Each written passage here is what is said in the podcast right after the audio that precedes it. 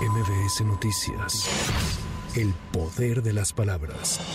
La secretaria de Gobernación, Luisa María Alcalde, informó que se formalizó la compraventa de Mexicana de Aviación por más de 800 millones de pesos, los cuales se pagarán a los más de 7 mil trabajadores y jubilados de la extinta compañía aérea con quienes llegaron a un acuerdo. La nueva aerolínea operada por la Sedena podría iniciar vuelos en diciembre con 20 rutas y la venta de boletos comenzará en septiembre. Así lo dijo el secretario de Defensa, Luis Crescencio Sandoval. Pues esta empresa es viable, ya que la infraestructura aeroportuaria Portuaria Nacional garantiza su entrada en operación. Su funcionamiento incrementará la competitividad en el sector de la aviación al contribuir en el crecimiento y desarrollo económico de México. También constituye una fuente para nuevas oportunidades laborales, además de ampliar las opciones de conectividad para el turismo nacional e internacional. Sus servicios serán de bajo costo al alcance de todos con altos estándares de calidad y de seguridad.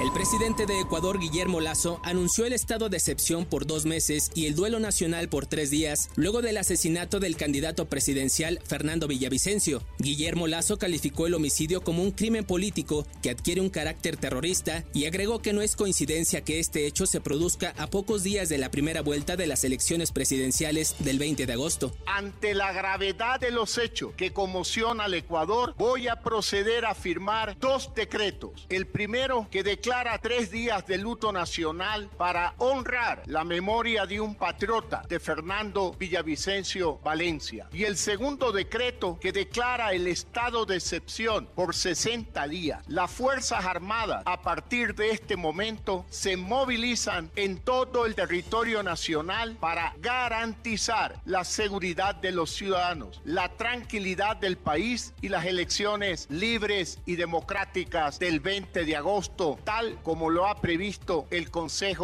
Nacional Electoral.